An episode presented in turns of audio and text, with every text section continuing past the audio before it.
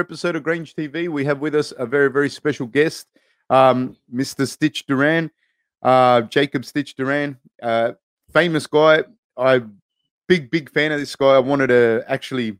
He, I never had the opportunity to work with him when um when I was working with Rob. Um, he he was exiting as we were coming in. So, well, Rob was already there, but he was exiting uh, with the UFC, which we'll probably speak about. But um, man, absolute legend. He's done it all in in the fight game. He's been in six movies, written two books, uh, worked on million different cuts, million different types of fights, boxing, kickboxing. Was in the Air Force, was a field worker. Um, man, uh, you've done it all. Um, thank you so much, Stitch, for joining us. Well, no, thanks, Fabricio. It's a pleasure, man. You know, we had a little chat before they started, as they say in Hollywood, in the green room, right? And uh, so yeah, so yeah, uh, I think we're gonna have a fun show, man. And you know, I was telling you, I have stories, and you know, you have any questions, I'll give you an answer. Nah, man. Well, I, I don't know, man. I, I guess the let let's start with who who's who's Jacob Duran, and and when did he become Stitch Duran?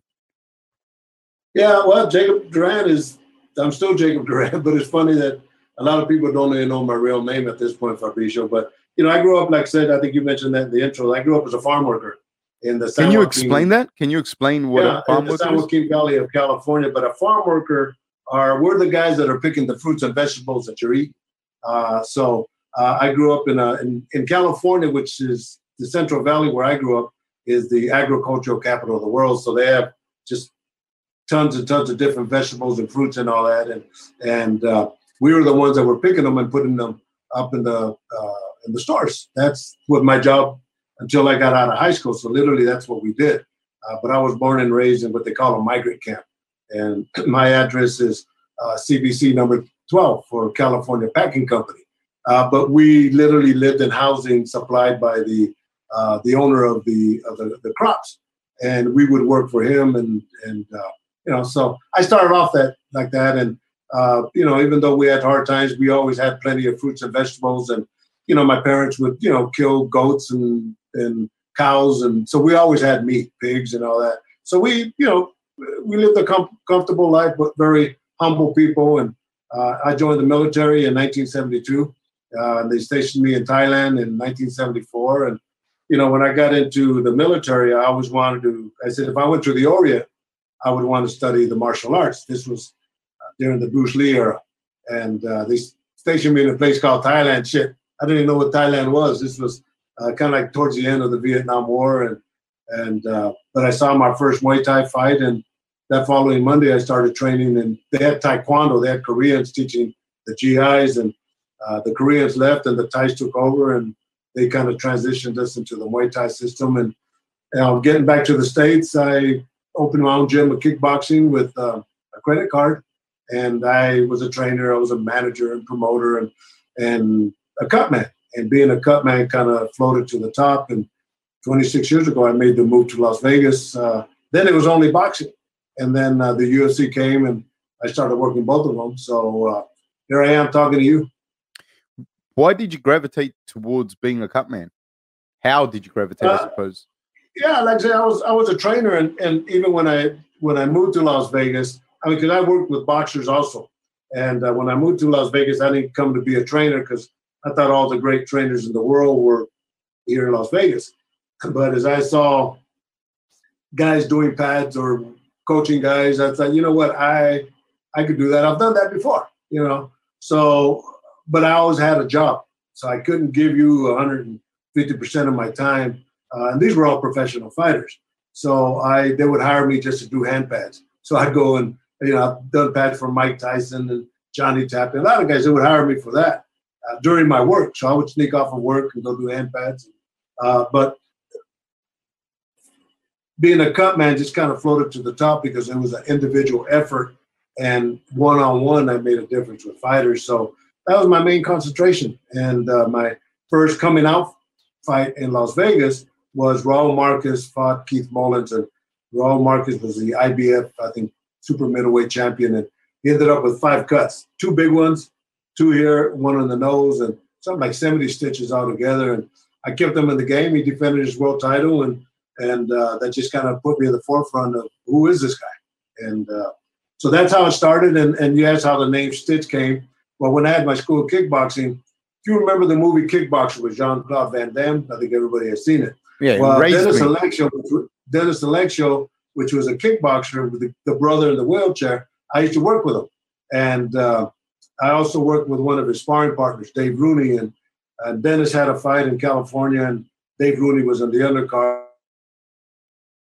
And he ended up with a small cut. Now, knowing cuts as I know now. But I used to see cutmen get tape and rip it up and then make butterflies. So I did that to Dave Rooney, and Dave says, "Hey, you send me some stitches, I'm gonna call you Stitch." And from there, that name stuck. And you know, years later, uh, they told me David somewhere like in Alaska as a fisherman, but I don't think he knows, or maybe he does realize how that name has really kind of changed my life.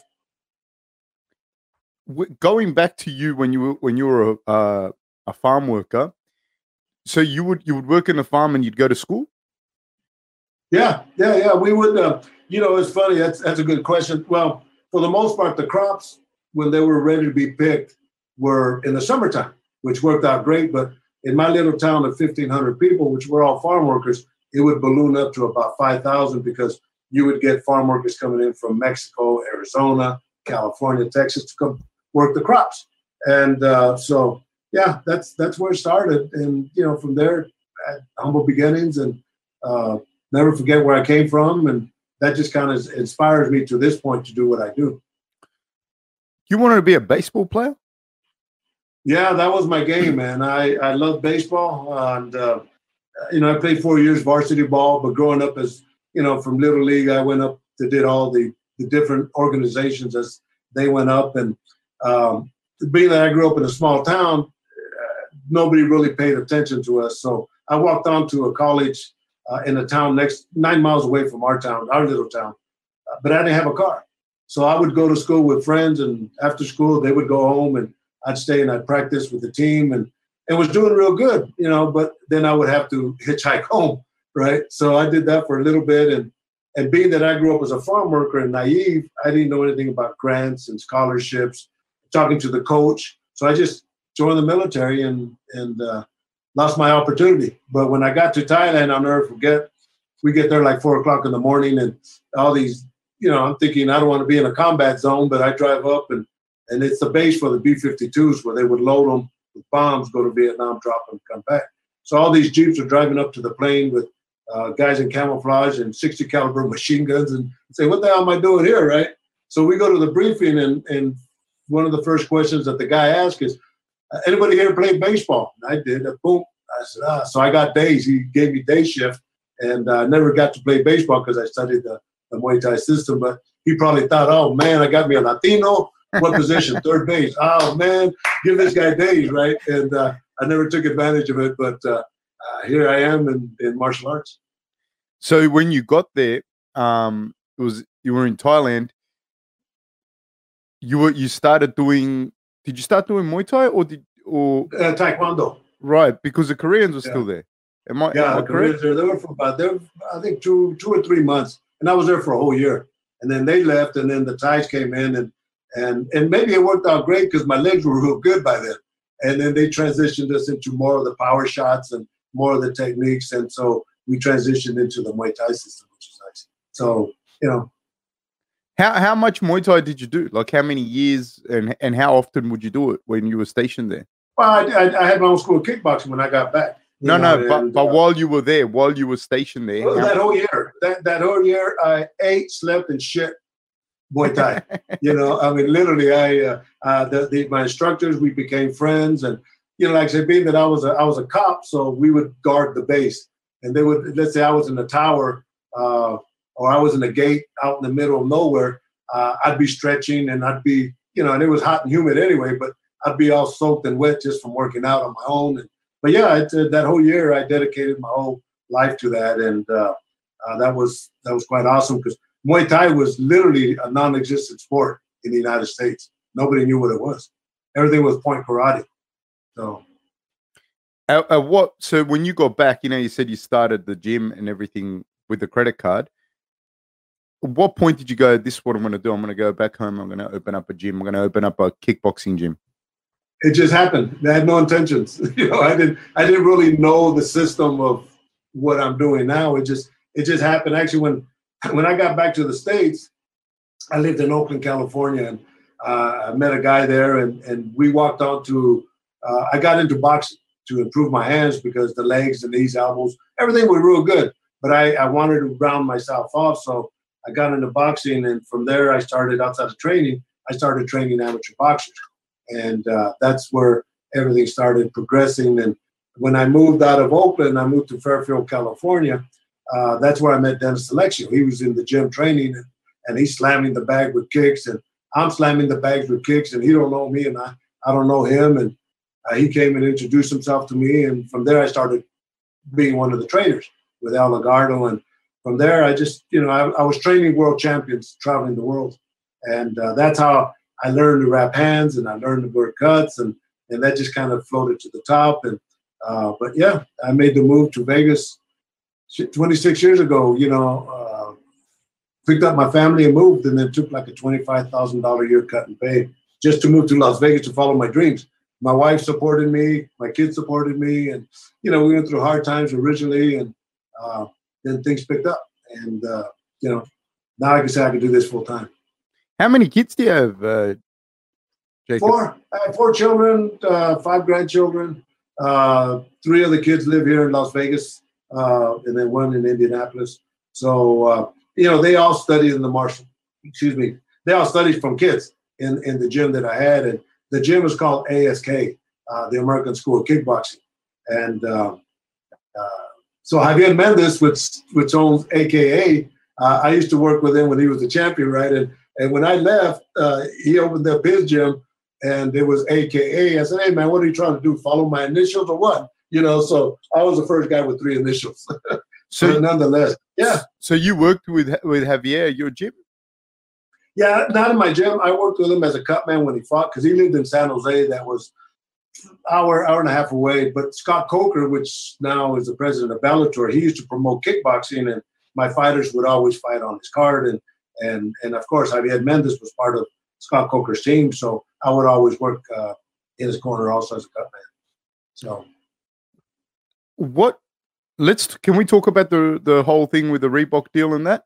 Sure. Because I remember um, like we said off air, I remember I was working with with Rob at that stage and a couple of other fighters that that were that, that were coming through, and like um like Burt Watson, I I I always wanted to. I like I like talking with people. Obviously, I have my own podcast, um, and so I always wanted. I like when people ask me who are the guys that you'd like to speak to. I always like to speak to like the older dudes that have the stories. You know what I mean? Like, um, yeah. and that's you know, I've always wanted to speak to you and to to Burt and to a couple of other guys there. Um, but we didn't get a chance to work with you because I remember sitting down, UFC speaking to us about what the deal was going to be for the fighters. And I remember because I was sitting down with with Rob and they were talking and we were just listening. And then I could hear Mark Hunt. He was like, I've known Mark forever for like 20 years. You yeah. know, he's, he's like, you know, I've known him forever and, but he was sitting at the back, and all oh, you could hear like this, like he definitely was him, you know, because a big Islander like voice, just bang, yeah. asking shit, you know, not happy at all.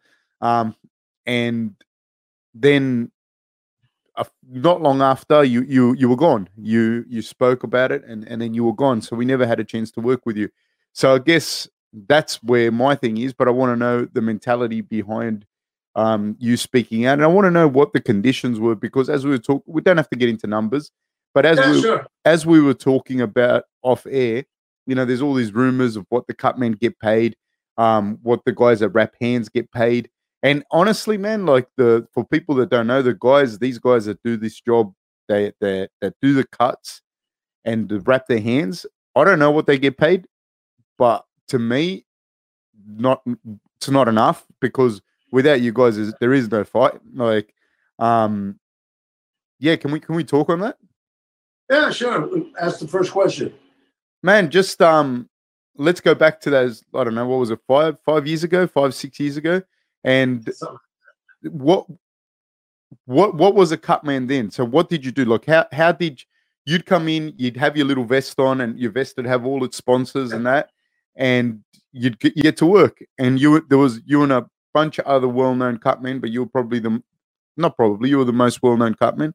So can you talk us through that transition pre Reebok, post Reebok, costs, benefits, etc. of working open ended Yeah. question? Yeah, of course. Yeah, we'll go. We'll go from square one. So I was working. Uh, we were talking about Scott Coker, and and uh, he used to have uh, strike. Uh, he would always when he fought in Vegas. He would always bring me in. Uh, but uh, this one was uh, K1 kickboxing at the Bellagio in Las Vegas, and he brought me in. At that time, the main event was Bob Sapp and Kimo, and uh, Mike Tyson was in the audience, and Dana was in the audience. I've known Dana for you know years before the UFC. Uh, he's the one that brought me in, but he he asked me for my card, and the next day he says, you know, we bought the UFC, and uh, would you like to be a cut man? And at that time, it was only Leon Tabbs. Leon Tabbs was the original cut man from UFC number one, right from Philadelphia. Oh, geezer, and I'll tell you, remind me to tell you a story when we're in Sydney, all right, at, at All a. Chinese restaurant. So, uh, anyway, so um, they had brought in Burt Watson, which is the coordinator, and Burt Watson had worked with Joe Frazier, Don Kings. He was the behind the scenes man. So uh, I, I thought give Dana credit where credit is due because he knew that MMA was such a new sport that coaches didn't know how to wrap hands or didn't know how to work cuts. So he brought in professional boxing cutmen, myself and Leon and Burt Watson as the coordinator in the back. So our job was to work the cuts for everybody in one corner and and wrap hands for those that uh, didn't know how to wrap hands. Well, it seems at that point nobody knew how to wrap hands, so uh, we had a lot. Leon and I had a lot of guys to wrap, uh, so we brought in Don House as the third cut man, and uh, so Don House, Leon Tabbs, Burt Watson, and myself. This program that all MMA uh, promotions use, bringing in cut men, uh, doing the techniques that we have that we established, we put those that program together, uh, which is the best and safest program to take care of a fighter. So all these other people that that work other organizations, if you notice them, they wear gloves. They got the the wrist wrap here where you put the swabs uh, there instead of in your mouth. You know, they they apply Vaseline here. You know, they all the techniques that we do, um, they implement, which is smart. Uh, in boxing, if you notice, some of the guys, uh, for some reason, they got that macho thing that they want to be identified as a cut man. So they'll put the swab in their mouth and they'll put it in their ear, and all that is filthy. So we put that program together, and uh, and in doing that, then we started getting sponsors. One one of my first sponsors was Xyience, and Xyience turned out to be one of the uh, companies that the UFC bought. But what I had done is I had put on my glove, I had put a sticker that said Xyience right there, and as I'm working on the fighter's hands, uh, that was a prime location. But the UFC says uh, you can't do that because you created a prime location for these guys. Good idea, you know. Uh, but nonetheless, you know, we started getting sponsors, and and I had my own T-shirts from uh, Bad Boy, from Tap Out, from One More Round, and so these were my sponsors as we went down the road, and and then of course the Reebok deal came, and you know, fighters were making. I mean, I'm sure Rob was making, you know, fifty, hundred thousand a fight. You know, if definitely now he would have, you know. Uh, but a lot of these guys were making more money in the in the, their sponsors than they were with the fights. Me as a cut man, the same. They weren't really paying us a lot uh, based on what we do with boxing and for one fighter, much less what we do for MMA, all the fighters. But I needed the UFC uh, for exposure to get paid on sponsors. Well, of course, the Reebok deal came, and they and I think you went to attend that meeting where they showed all the new uniforms, and you know they introduced the program to you guys, and you know right off the bat, fighters hated it, coaches hated it, fans hated it, media hated it, uh, you know, and so on and so on. Well, they did the same thing to the company. They got us together and and says, you know, you guys can't wear any more sponsors. So I tried to negotiate for everybody and get at least an increase in pay because the money they were paying was not sufficient. Uh, but they said there was no money, just the respect factor that they gave us. So John Nash from Bloody, Bloody Elbow called me, sent me a message, and asked if I'd be interested in doing an interview on how the Reebok deal affected the cutmen. Well, growing up as a farm worker, I go back to those days when my parents were fighting about fight for unfair practices, you know, and on, on, on treating farm workers not as good as they should be treated and respected.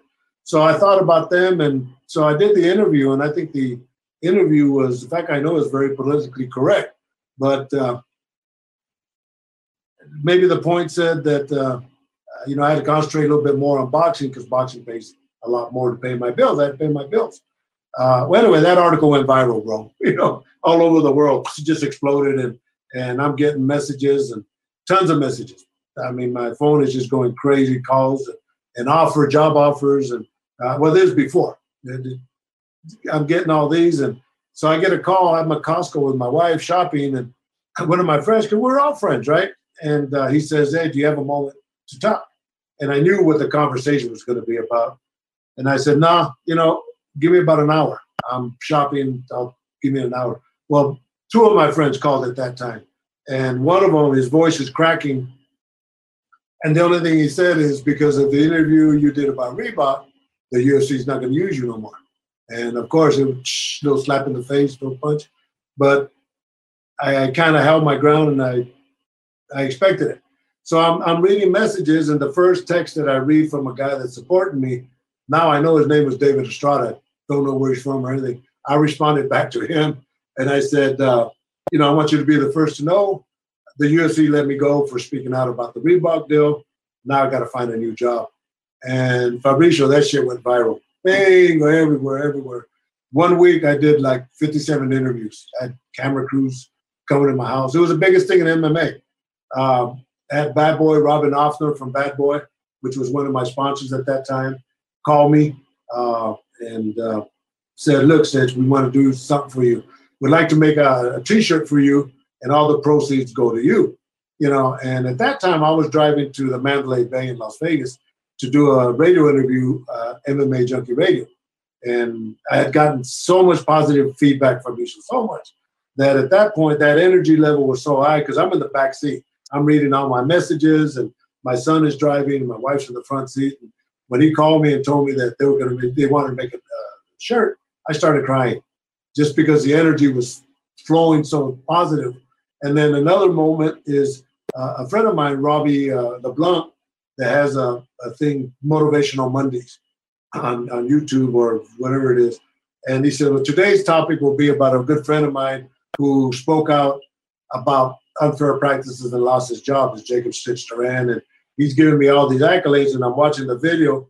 Here, we're in the same chair, the same spot that I'm talking to you. And once again, man, I start crying. And my wife walks in and she's looking at me because all this stuff is happening. She don't know what's happening, right? So I showed her the video. She started crying. But that was all the positive message I got. And, you know, Rising gave me a call, and just so many companies uh, gave me a call. And, um, you know, at this point, as I look at it now, it's the best thing ever happened to me. And, and uh, I think what I did, I did for the sake of the little people. And, you know, I'm working these top rank shows, uh, ESPN shows here at the Mandalay Bay at the MGM, not the Man's Mandalay, at the MGM. And a couple of weeks ago, Andres, which is one of the Brazilian coaches, uh, hadn't seen him in, since those moments. But he says, you know, he goes, Steve, he goes, I want you to know that you, you know, we as coaches and we as fighters couldn't speak out. You represented us because we couldn't speak out because we lose our jobs. But we have so much respect for you. And uh, that's been things that have been going on since since then. You know, when I did the first Creed movie, real quick, is Wesley Snipes comes up to me after the movie and shakes my hand. He says, "Hey, the UFC did you wrong." So you know, when Wesley Snipes came up to me, I knew that I, I was in pretty good hands, and I knew that the world knew what I knew. So.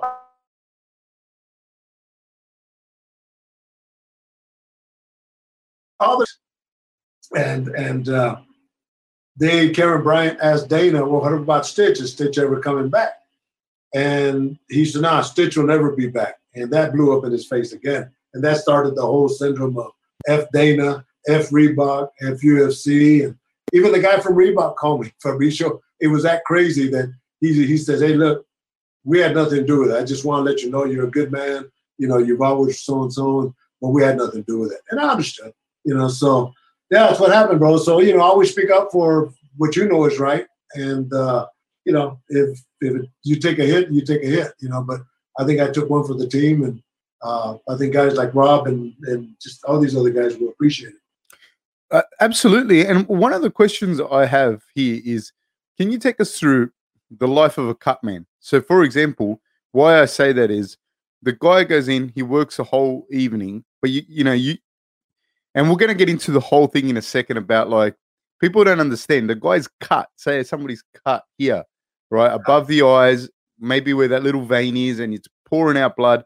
You get in there, and and maybe you didn't see it get cut halfway through the round. Maybe he gets cut just before the bell. So you just you didn't even see him get cut. It's just bang, he gets it. You run in, he's split open. You've got one minute, not really a minute. You've got less than a minute because things. So you get in there, you work on him. That guy's gone. You know, he, he you either saved him or you didn't. You know what I mean? Or the the, the doctor's going to come in and the doctor's going to say, can, you know, can he see? Can he not see? Whatever. Da da da. You put adrenaline. You put Vaseline on it. You got the, the coaches there, like around you, going fucking do it. You know what I mean? Fix this. Yeah. The fighters going, man, fix this. You're out of there. You probably wrap the dude's hands.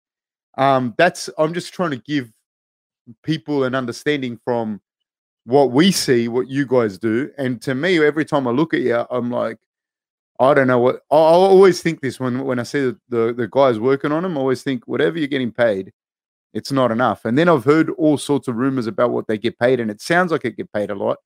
But I think like you need to have a very high level of specialized knowledge to be able to do that in a minute. You know, it's not it's it looks great, but you need to really know what you're doing. And so what I want to know is the life of a cut man. Are these guys able to just live off being a cut man doing that or or do these guys need to do other jobs? Are, is it enough money that they're getting paid from the UFC to support their families or not? I'm not I'm not saying this to bag the UFC or anything. I just want to know what's real what's facts you know what I mean? Well, that's that, that's a good question that's an excellent question really nobody's ever asked that but the answer is no you know this is this is a job that you have to do as a passion I'm probably the only cut man that I could say I could do this full time. And uh, so, you know, these guys always have to have a job, you know, just not that much. Uh, and, and you're talking about the pay. I would probably put myself out there and say that the ring girls get paid more than the cut men.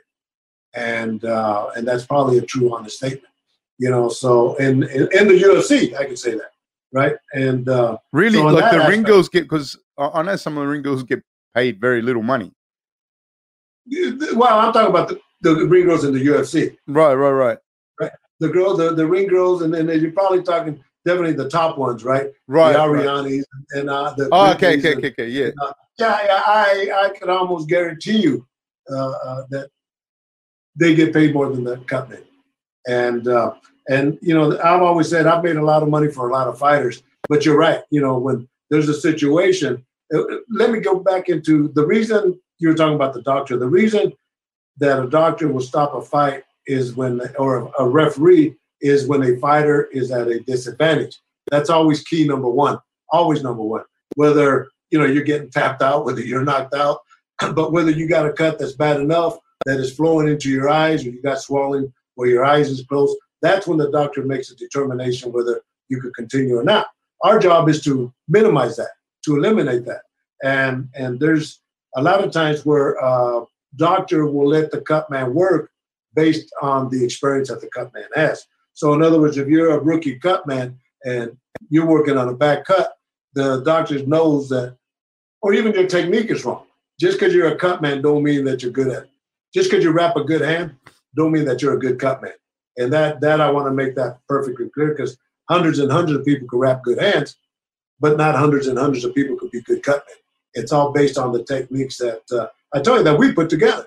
But the adrenaline chloride one one thousand, that's the medication you put on a swab into the cut. That's a vasoconstrictor, so that closes up the blood vessels. You know, and but it's all based on technique. So, but that's a good question. And uh, yeah, I and you know like when the UFC let me go, like I say, I tried to because when they I would get sponsors, and let's say I had Bad Boy as my sponsor, Tap Out as my sponsor you know, uh, one more round as my sponsor. I would go and negotiate for the other guys. Of course, they weren't going to get what I got paid, but they, you know, you get two or three different sponsors, them getting paid. You know, Leon Times bought himself a Cadillac. You know, so so you know what I got for these guys, I always represented them. And uh, when the UFC let us go, you know, I tried to at least get an increase in pay, and, and they said there was no money in the kitty, and you know, so that's where they're at now. So, so a guy like Leon Tabbs or Don House, um, would they have to have second jobs to supplement their income as cutmen? Yes, yes. What Yes. what what do they do during like? What are their jobs? Because I, I don't know if people know who these guys are, but um,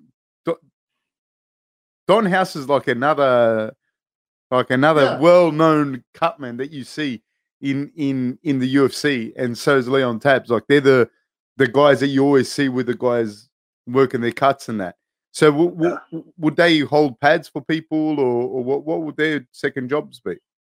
Well, well, yeah. Well, you know, keep in mind, in, in Leon Tabbs, I'm one of the legendary cutman, and um, when when uh, the UFC had their 100th show, I tried to have him nominated for the Hall of Fame, but that never happened. But anyway, Leon Tabbs worked with a lot of top boxers, Bernard Hopkins, you know, other boxers in the boxing industry. I'd say that paid more money than what the UFC pays a cutman. So he was self-sufficient in that. Same thing with Don House. You know, he trained a lot of fighters, but Don House was also a savant when it came to inventing stuff and creating stuff and, and all that. So, you know, they were they were they always had a different job. I always had a different job. I worked for corporate America for 23 years.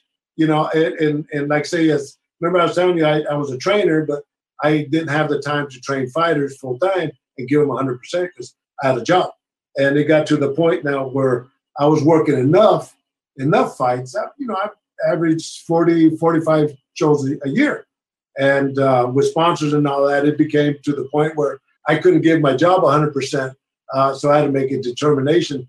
And uh, the company I was working with, RJ Reynolds Tobacco Company, um, they downsized. So they bought me out for a year. They paid me for a whole year. So that was a good way, a good gate, a gateway for me to leave and, and concentrate fully on boxing. But we all had uh, jobs, you know, and uh, I'm blessed to the point now where I this is all I do, you know. So well, this is what I do, but I do other projects Yeah, yeah, that yeah. bring in different income, like the the cut cream, the CBD cut cream.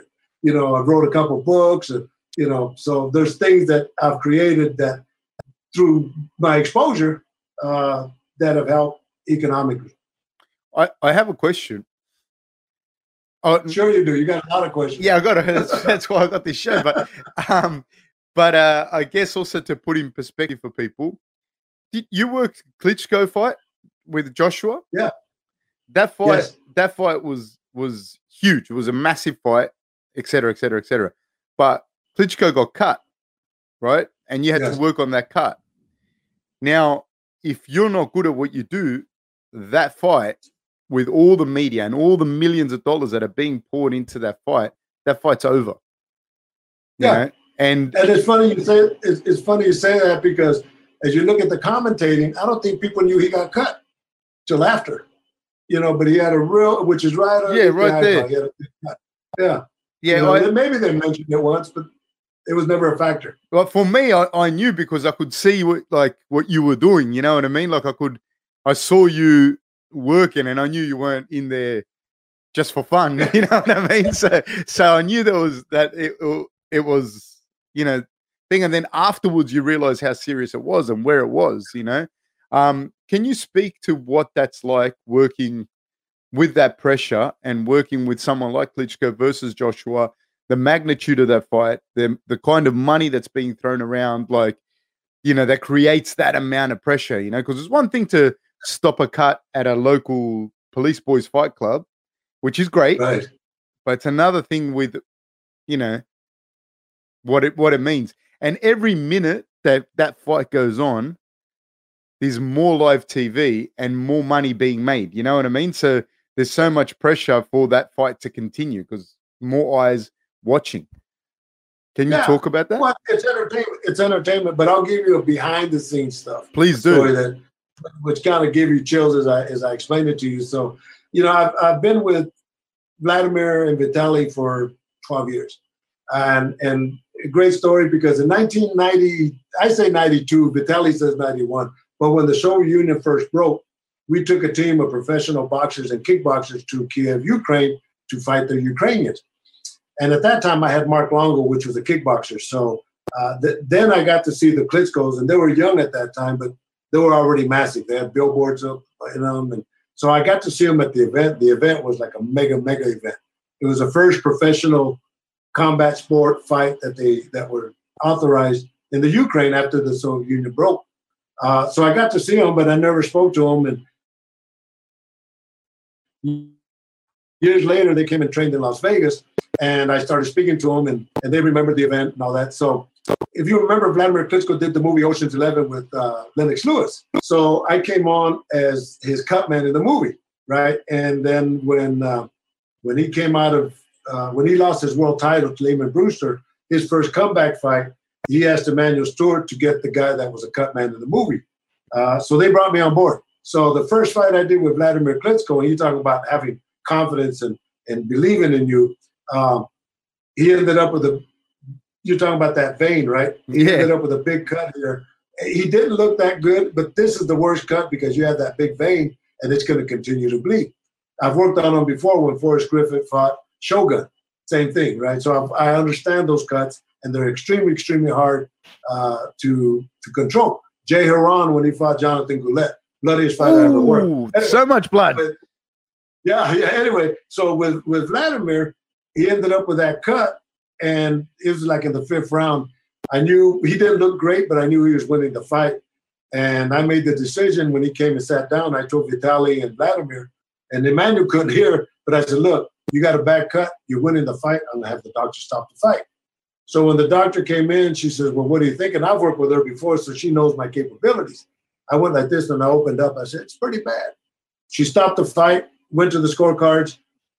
Vladimir won the fight, and then then he ended up winning the world title. But fast forward 10, 12 years later, Joshua and Vladimir Klitschko, biggest fight in a long time, 90,000 people, Wembley Stadium, all over the world.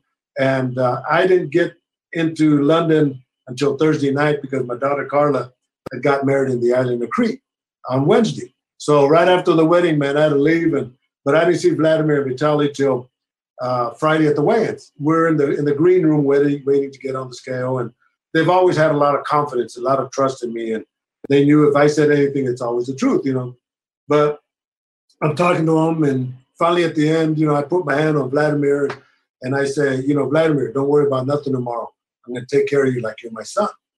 And I'll tell you where that story came from, right? So I left him at that because I know what you know. Rob, the night before a fight, his head is running and his adrenaline's going up and it's going down.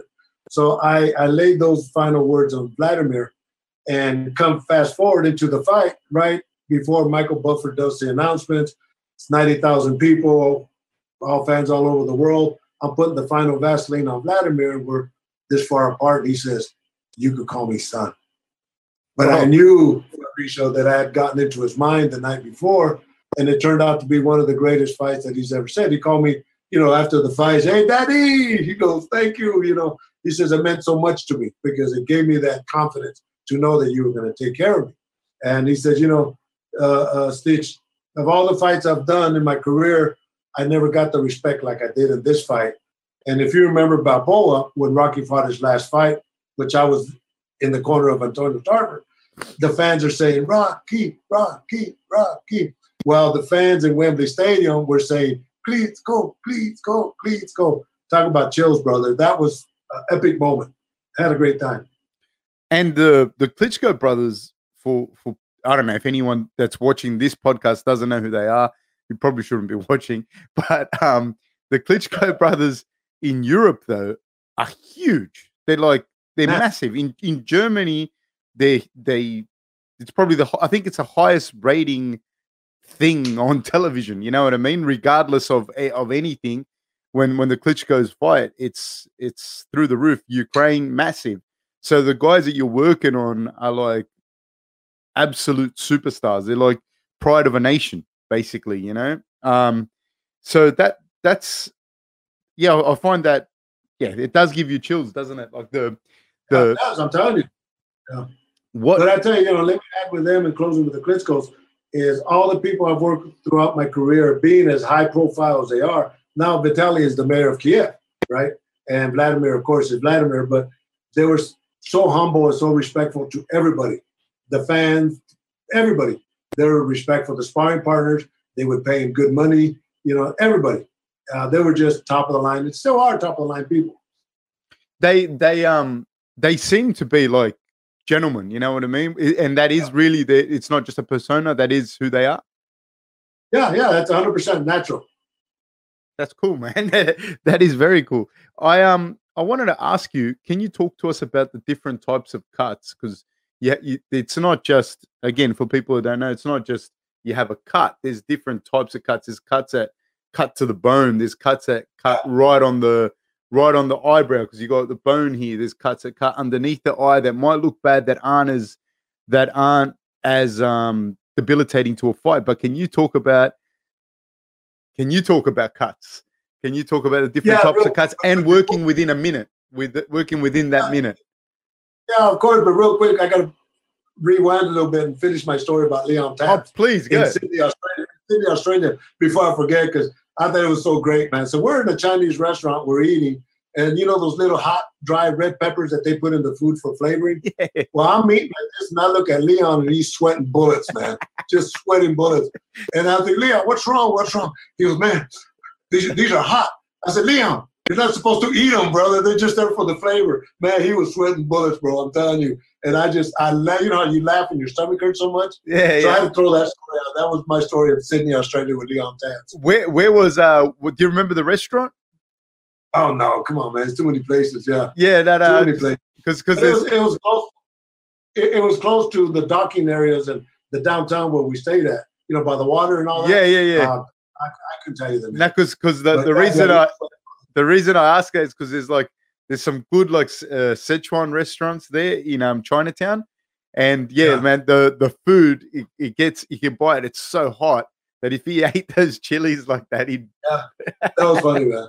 Anyway, so so let's talk about cuts because uh, yeah, there are different kind of cuts and multiple cuts, and you know I always teach cutmen always prepare for the worst case scenario, and uh, but you know the cuts that the, the number one cut that's the worst is that one right there, the one that has the big vein. If you pop that vein, it's gonna bleed. It's it's like a like a faucet, and I say the bloodiest fight I ever worked with Jay Hieron when he fought Jonathan Goulet. He took a knee right here and, and just sliced that. The cut was only about this big, but he sliced that vein and it poured and poured and poured blood.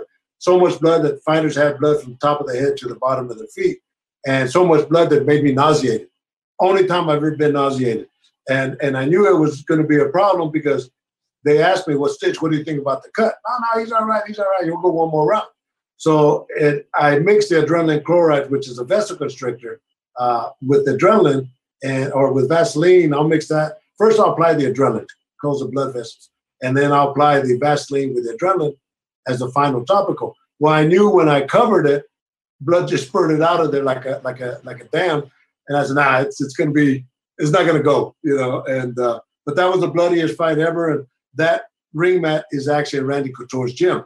So that's the worst. You know, the the ones right down here, like the one that that uh, that Vladimir Klitschko had when he fought Anthony Joshua, those are very very tough also because the tissue is very very thin, and then the blood, the only where that the blood could go is into the eyes. Same thing with this one. The blood will go into the eyes both ways.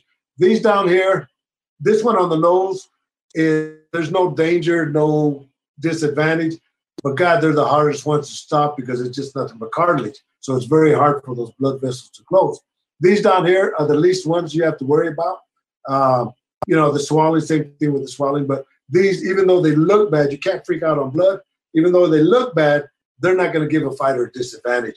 And I remember uh, uh, Kenny Florian when he fought Sean Sherk. I think Sherk gave him an elbow, and and he got a cut in the head. And Sherk is on the bottom, and and and Kenny Florian's on top. And uh, no, I take that back. Reverse the, the yeah yeah. Kenny Florian was on the bottom, Sean Sherk was on top, and Kenny had so much blood in his eye sockets because his eyes were he was on the bottom. So when he got to me, it's the first time I ever worked with a fighter that had so much blood without getting cut.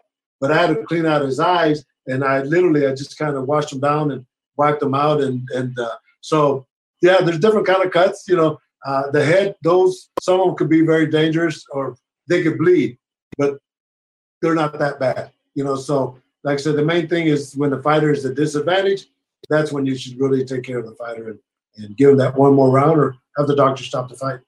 What about have you ever had dealt with really bad hematomas where you're like, what the fuck? You know, like I have to, you, you know, you know, you know, well, like real bad ones that you see sometimes. Have you dealt with them? Yeah, in, in boxing, I worked with uh, Fernando Vargas when he fought Shane Mosley. He ended up with a big old hematoma. Oh yes. And, and keep in mind now, whenever you get a hematoma, it's an accumulation of blood that forms that makes the swelling, right? And uh, so the old thing again, the iron and, and, and trying to move it, it it's a, it's an old myth because, and I'm not talking about smaller swelling. If you try to move that swelling away, you're going to move it into tissue that's not damaged, and then it comes back, and now instead of here, it's going to be a little bit bigger. Well, this hematoma, there's really nothing you could do outside of just hoping that his eyes just don't close completely.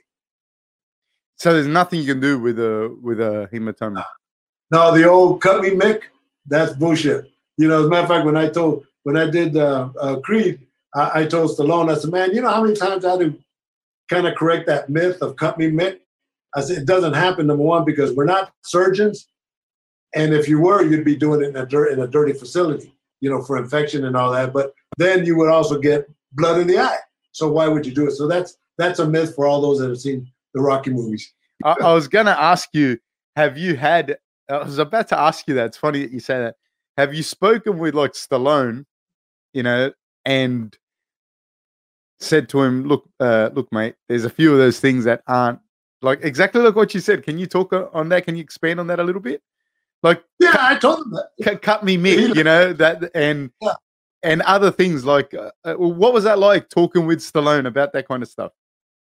Ah, it was tremendous. You know, with him and Michael B. Jordan, I spent six weeks with him, one on one. You know, the three of us working together in the same team, and Michael B. Jordan every day, just him and I and and his friend uh, uh, Royce wrapping his hands in the dressing room and just talking shit and all that. But you know, as Stallone in the first Creed movie, when I got the script, my name was Marcel, and I said, "Nah, man, I don't know anybody named Marcel," you know. But when it was time for Rocky to introduce the team to Adonis, he says, "Oh, this is Stitch. He's the best cut man in Philadelphia."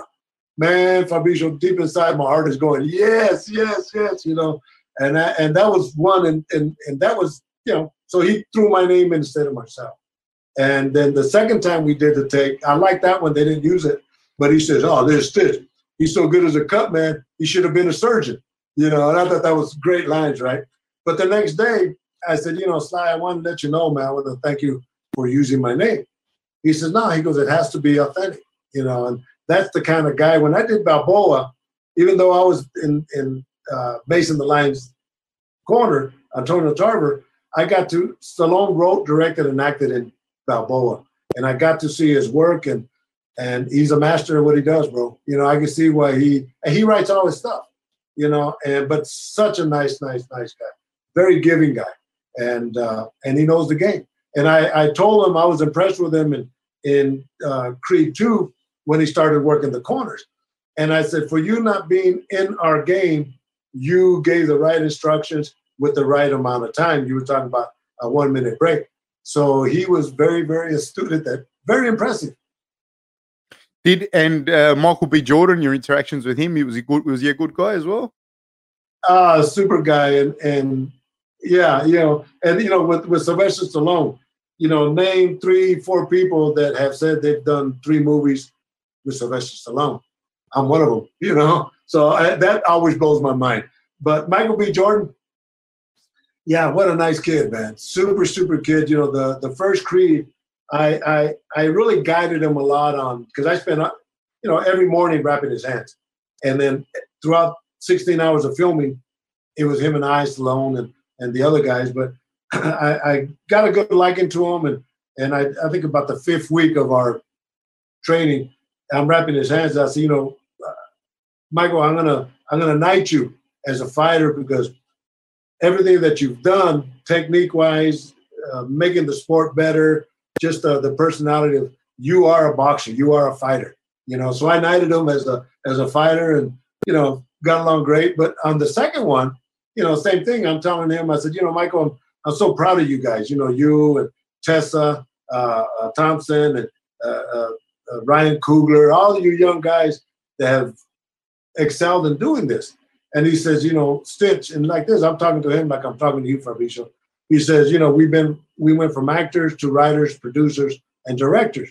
And he says, I'm directing Creed 3, and you're with me as long as you want. You know, and I thought that was such an honorable thing. And of course, then this stupid COVID kicked in for this year. Because normally we would film our parts would be March and April. And uh, you know, I think we finished uh, like September or something like that, and uh, or March and April. But yeah, he had told me that, and then this COVID kicked in. So I was telling my wife today, I got a feeling that I'm going to get a call uh, for Creed 3 in December. So if, if that happens, you can say you heard it here first. Just oh, intuition. Awesome. Awesome. What's it like being in movies? Do you enjoy being in movies, or do you, do you like being in movies, or do you like still being in the corner and the nitty gritty, getting in there, doing the cuts? Well, in the movies, I'm doing the nitty gritty. I'm doing the cuts. Yeah, yeah, so it's but, the same thing. Right? Yeah, but, but, but, me, let, let, but, do you enjoy being you know, in movies? Yeah, I'm not an actor, brother. I'll tell you. I'll be first to tell you, I'm not an actor. So it's easy doing what I do, right? Uh, because it's what I do. Let me fix this here. Uh, but yeah, I loved it. How, how can you not love being, you know, into somebody else's world doing what we do in our world? And like Ryan Coogler that wrote and directed the uh, Creed, and he's also directed Black Panther. Young kid. At that time, he was 27, 28 years old from Oakland, and I lived in Oakland, right? But I told him, I said, you know, Ryan, if I see something that's not correct, authentic, I'm going to let you know. He goes, Stitch, we welcome you. We brought you in for that, you know. And when I did Creed 2, uh, during one of the, the first day I got there, I'm watching them film, and and uh, Victor, which is Ivan Drago's son, is doing his scene where he knocks out a guy, and and the guy's down on the ground, and you know they have have extras as, as doctors, but the guy picked his head up, and he has the, the flashlight on his on his eyes. I said, I told the director, I said, you know what, that's not right, man, because when a guy gets knocked out like that, yeah, you could check his eyes, but you don't want to move him because you don't know what kind of injury he has. So they redid that scene, bro. oh, that's awesome. So I helped them, yeah. You know, but like I told him, you know, you're representing our sport, you know, and I want to make sure that this sport is that this movie is done as authentic as it can be, and they welcome that. I I want to ask you, with all the experience you've had, everything that you did, what what advice would you give thirty year old uh, Jacob? Uh, well, like I tell a lot of other people, what I would tell Jacob is continue following your dreams because they do come true, you know. And and I look at myself, I'm always that little kid that was a farm worker, Arbisha. You know that that is my motivation because basically I came from the dirt of the field, you know, and and uh, where I'm at now, I, I, appreciate every moment that that I'm here. Uh, but it's been because I followed my dreams, you know, and and I've always you know, mentally, I've always told myself, if it don't work out, I know at least I can know how to pick peaches and tomato and cotton and figs, cotton. You know, I know how to do that. So that's always been my mindset, and you know, and but that's the way my family has always been is to go forward. You know, when you start at the bottom, it's easier to go to the top than starting at the top and then trying to stay there. If you if you um like now when people look at it, yeah, everything's worked out great. Like when you look at it from the outside, even I spoke to Burt Watson a couple of weeks ago, same deal. Um, when you look at Burt, you're like, yeah, he had it all figured out. But in your life, what was, if you had to pick the worst setbacks that you've had, but that may or may not have become actually blessings in disguise, would you be able to pinpoint some of your worst setbacks and and what and did they become yeah, a positive? Yeah, I know. I've been I've been real blessed, Barbijo, on on the the path that you know I've walked on. Uh, but I remember when I first moved to Las Vegas, and I've been here 26 years. My my brother Michael lived lived here in Las Vegas, and we didn't live far from him. Uh, but he came to the house one time, and and my wife was crying, you know, and he thought maybe we got in a fight. But uh, at that point, I couldn't pay my rent, you know. So he lent me some money, and uh, from there, I never looked back, you know. And, and I paid him back and I paid him with interest. Uh, but that was, you know, that was hard at that point. you know. Uh, but that's been it, you know. I mean, I, all the other stuff I could put up with, you know. But that was to me that was a, a defining moment in my life where uh, I didn't have to look back because uh, I was blessed to be doing the things that I was doing. Uh, but I created a lot of that, you know, on a marketing aspect. Uh, and I've always been a marketing savant, working with RJ Reynolds Tobacco Company for 23 years in sales and marketing. But always just always having that that that uh, mentality of how to maximize, how to maximize. Uh, and you know, I've continued doing that. I've, I've built up some programs. Uh, there's, um, you know, the Moloney brothers from Australia, right? Yeah, yeah, yeah, yeah, of course. I work, I worked, I worked with them here, uh, both Jason and Andrew, um, when they fought here. Uh, all the times that they fought, and great, great kids, man. You know, they they've become family, but uh,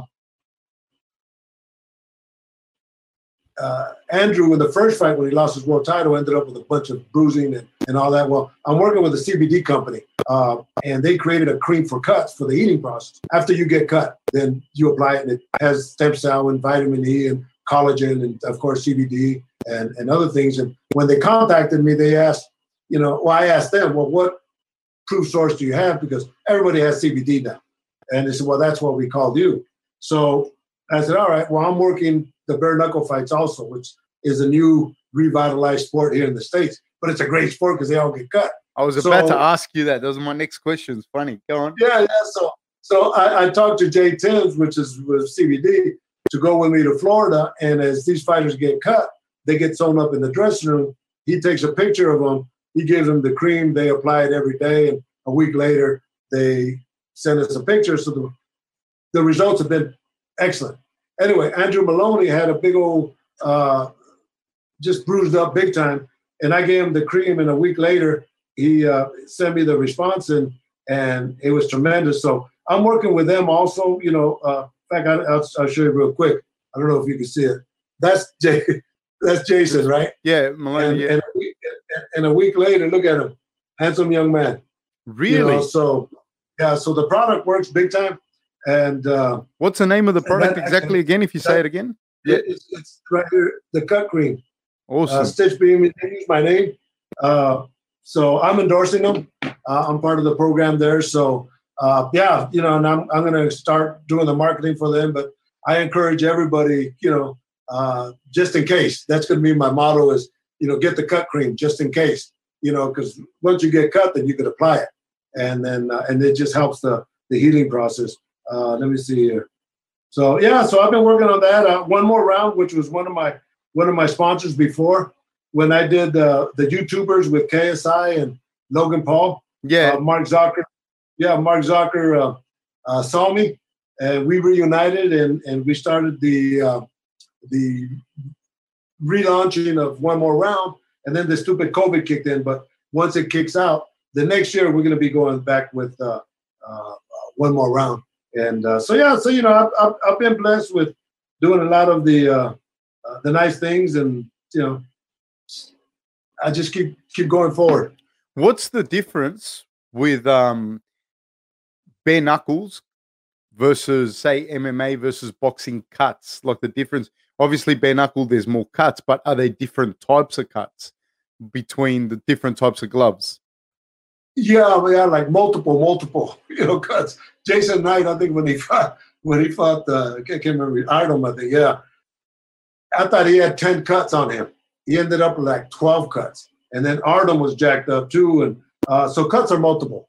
And and they and they happen, though there's only two minute rounds, they happen right away. And I can see the punch. Once it comes back, you can see the slit and you can see them uh, you can see them bleeding already. So so those are real multiple. Uh, I'm trying to see if I can find a picture. Uh, but MMA, the cuts are deeper because you know elbows or knees or something like that. Uh, but you know they're multiple also. Uh, but you just you know you have to learn how to work on all of them. You know, and uh, uh, that's what makes this fun. But it's it's fun working the bare knuckle fights. I can't find it, but yeah, Jason Knight had uh, he had like twelve cuts. There was. I remember the, the, Jason the Knight's face was like a mess. Yeah, yeah.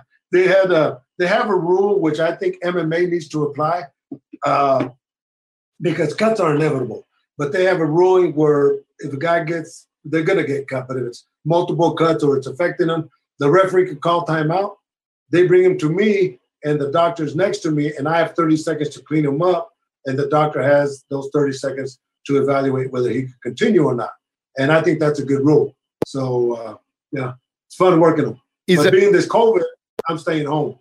Is it harder to work on all those small cuts versus the big deep cuts in MMA? No, no, no. It's you know a lot of times a lot of the small cuts, uh, direct pressure works well. You know, because how many times have you got cut for Bicho and you put your, your finger yeah. on the cut, and a bit later it stops bleeding because blood coagulates itself. And as long as you understand those, you, you go after the primary ones. You go after the ones that are gonna, you know, give that fighter a disadvantage. So you have to evaluate that. But there's times when I'm, you know, I got my hand on, I'm working on five cuts. Okay. Um, I want to ask you another thing. Is uh, what what's been the best investments you've made? Whether it's in in terms of could be financial, could be education, could be time, whatever. But what's if you if you had to think about some of the best investments you've made in your life? Well, yeah, that's that's a very good question, and I think uh, uh, giving back, uh, educating. I think you know if if ever you know when I leave uh, this this game when I retire, you know what do they what do I want people to know me as as uh, making this game better, changing it, making it safer through education, uh, and that's the legacy I want to leave because going back when I when I was learning to be a cut man when I still lived in in California, I went to a boxing show, uh, and this guy did a good job on cuts and I went over there and I said, hey, you know, I'm trying to learn to be a cut man. Can you tell me what you did? And he says, hey, fuck you. He goes, I'm taking this to my grave and you got to learn like me. And he walked away and Fabrizio, I felt about this big. And I said, I'm never going to be like this man. Fuck, what a good so, guy. Yeah, yeah, that was kind of it. It was only boxing at that time, right? So being a martial artist, of course, we're always, our mentality is different than boxers. So my whole object has been to teach. And, uh, you know, that's why I put out some videos and, you know, I've done seminars and, and all that, but people ask me questions all the time. I, try to answer them. So going back to that is my reward is, is what I leave. Okay. Do you have, um, do you have a course or anything like an, uh, a course that people can do, can go and see you and do, do this course to be a certified cut man? Do you have something like that? Yeah, you know, it's uh, I, I put a couple videos out, giving the fighter one more round. That's available at cutmanforhiresupplies.com. In fact, all you coaches and, and uh, cutmen, uh, I recommend going to cutmanforhiresupplies.com because Juan Ramirez carries everything that we need and, and the best of the best, right? Uh, but no, so I, there's a video I put there. Uh, I made one years ago, uh, and I've done seminars, but uh, with the schedule that I've had, I love doing seminars, but I just can't lock anything down. Right, because right. I get a call. Uh, but if any, you know, anybody has any questions, I always try to answer. You know why I say this? Because I'm a, I was, I'm a teacher, like I teach at college and that. I haven't been, I've stopped now, last couple of years, but I, I did for years. And I was thinking, if you did like some sort of like course, even if it was like an online course where people could be certified to do to to be a cutman or something like that, or certified to have finished the course, because you're not going to be a certi- certified cutman just by doing the course. But I think that that that like fuck, I'd sign up to that. That's an interesting thing, like to learn from someone like you with a wealth of knowledge that you have. Um, you know, to to have an actual course. You know how like um there's the referees course now and everything. You know what I mean? Before yeah. they never really had that, and um there's like Big John. McCarthy has his referees course, and then I think like someone like you having like a cutman's course like that would be because I, I, would do it even even if I never was going to be a a, a, a cut man, which I don't know. I'm you know never say never, but even if I wasn't, just from a a coach's perspective, even from a fighter's perspective, you'd want to know well where do I want to hit these guys flush? You know, to a lot of these guys, I can guarantee you, no matter their level, they wouldn't have. They'd know that if I hit the guy here, I'm going to fuck him up but they don't know that there's a vein that goes straight through there that the cutman's not going to fix. So I think, yeah, and I, I, think that that's such an interesting thing. If if if there was some sort of course like that, like that would be interesting. Yeah, you know what? And, and my son-in-law is is in uh, in in TV and radio, and he has his own shop. I'm going to talk to him about that. I think that's easy to do, and I think I, I think I'll do that. You know, I, I'm going to take you up on that, bro, and and you'll be uh, you'll be one of the first ones to know. So yeah, I think that's a good idea. But dude, yeah, if you do I, it, uh, I'll be one of the first ones to sign up. I promise you that. But you know, and you brought up a point because I always say my analogy is is a, a coach will show a fighter how to fight, but nobody shows a coach how to take care of the fighter. That's And true as well. that's, uh, I think I'll do that. I, I, you know, I have time with all this going on, and but I think uh, I know understand now everything is social media, and uh, uh, I think maybe I will get on that bandwagon.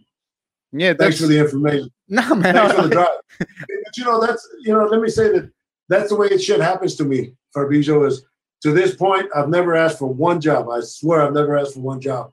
I'm just a real proud Mexican, right? And uh, but ideas like this, and and that's something that falls within something that I could do, and uh, and yeah, and, and take advantage of the social media stuff. So I'm gonna work on that today. Today. No, awesome, awesome. Um, no, man. I as soon as you do it, I'll, I'll I will sign up to do that because that that seems like a a, a very good thing. I'd, I'd love to learn. That that's something that I've always wanted to learn. To be honest with you. Um, Yeah, I think it's a good idea because now you you mentioned the the name certified. I, I'm not a big proponent of that because some oh yeah I I study Stitch's seminar. I'm a cut man now. Well, no, you're not a cut man. And like I say, just because you wrap a good hand doesn't make you a cut man. And and I've worked with different youth boxers because they had cut men that wrapped hands, but didn't were cuts, and when they got cut, they didn't know what to do. You know, so there is a difference in that. Yeah, I think I think that that's the same as like when you get the level level one coaching accreditation, you know, and I think like that doesn't make you a coach. I can go I can go do a level one coaching certification for tennis right now, and that doesn't make me Roger Federer or Roger Federer's coach or or whoever. But I think um there is also a difference between saying no, this doesn't make me a certified cut man, but it does make me mean that I I completed Stitch's course. You know what I mean? And and if I've completed Stitch's course, and if I do an additional 200 hours, uh, I can be a level one cut man. And if I do Stitch's second course plus an additional 200 hours, I am now level two and level three cut man. I can work X amount of fights, you know, and then maybe you could have that as um a tiering system throughout, like, you know what I mean? To work UFC, for example, to work UFC K1, all the top tier, you've got to be a level three cut man, and you can only get that by A, B, C, and D. Um, I yeah, think and, it, and it's okay to do the books and do the videos, but unfortunately, our job is is you got to be in there. through through being right in there. Yeah, you know, 100%. and but, but I think I- I, think I like your analogy, and you know, I can always leave a question booth open for questions because people are going to have questions and I'll have answers. You know, so uh, in that aspect, yeah, you know, you gotta you just got to be careful who you choose and and like Triple G, I work with Triple G, right? Well, he's fighting December the 19th in Florida, but I, I'm not going because of the COVID. I just, I don't trust the, the flying. So they asked me who would I recommend, and I recommended Paul Querido that he's worked with me in MMA and he's worked with me in bare knuckle fights. But I also told him if you look at the movie Creed 2, he's the cut man for the Russians. So he's worked with Russians before. But my point to that, Fabricio, is, and I told him, I said, look, I would always recommend a guy that's had MMA and bare knuckle fight experience as a cut man because because you work in boxing don't mean you're going to get cuts all the time, and and these guys have gotten cuts, so that's that's who I recommend. Oh, that's awesome. Um, Stitch, thank you so much for doing this, man. I really, really, really appreciate you doing the this this podcast. Where can people reach you? How can people um, get to you? What projects do you have coming up? And yeah, Yeah, well, you know, it. Uh, thanks, I appreciate it. Good interview. Thanks, I really had a good time. Uh, but uh, I'm at Stitch Duran, and I always re- return, you know, uh, messages and all that. But uh, definitely recommend everybody, the coaches and and cutmen, to go to uh, Cutman for Hire Supplies. You know, if you're going to do it, do it the right way. And Juan Ramirez uh, has the products that are A1. And I have my own Stitch Premium line, the Stitch tape and, and the, the KO swell. And, you know, I was selling it myself, but I was traveling so much, Fabricio, that I didn't want to get orders out late. So through a dream, I had a dream that Juan Ramirez, Cutman for Hire, was carrying my products. So I called him and I said, Would you be interested in carrying my products? And of course, you know, just the association. So he's he's carrying my products. I'm exclusive with him because such a good guy. And and I told him my job is for you to grow your company and and live happily ever after. So Cutman for Hire supplies, and they're also going to be having uh, the cut cream. They're going to have a page on their website as to where you could get the cut cream. But I would recommend all coaches to have it just in case, because your fighter's going to get cut one way or the other. You know, and uh, one more round. We'd expect to see one more round come out strong uh, in in the new year. And right now, we're we're filming a documentary based on my book. The book is called From the Fields to the Garden, uh, and that's available at Amazon.com. Uh, the Fields growing up as a farm worker, and my goal was to make it to Madison Square Garden. Uh, so there's a documentary being being filmed right now based on my life, and you know they're looking at you know the high spots, Netflix, and you know uh, Showtime, HBO, and all that. So uh, that's coming out in the new year. But thanks for having me on board, bro. Man, good time. Thank you so much, my friend. Thank you so much. Um, yeah, man. Hopefully, we'll we'll speak again, man. Thank you so much. Thank you. Yeah, well, I expect you to get me on. I got to tell you, I, that's only the ice, the tip of the iceberg, bro. Stories. I tell you, nobody has stories like I do. No, I love believe that. yeah, yeah. All right, my man. Well, all the best, Fabrizio. Thank you, sir. Thank you.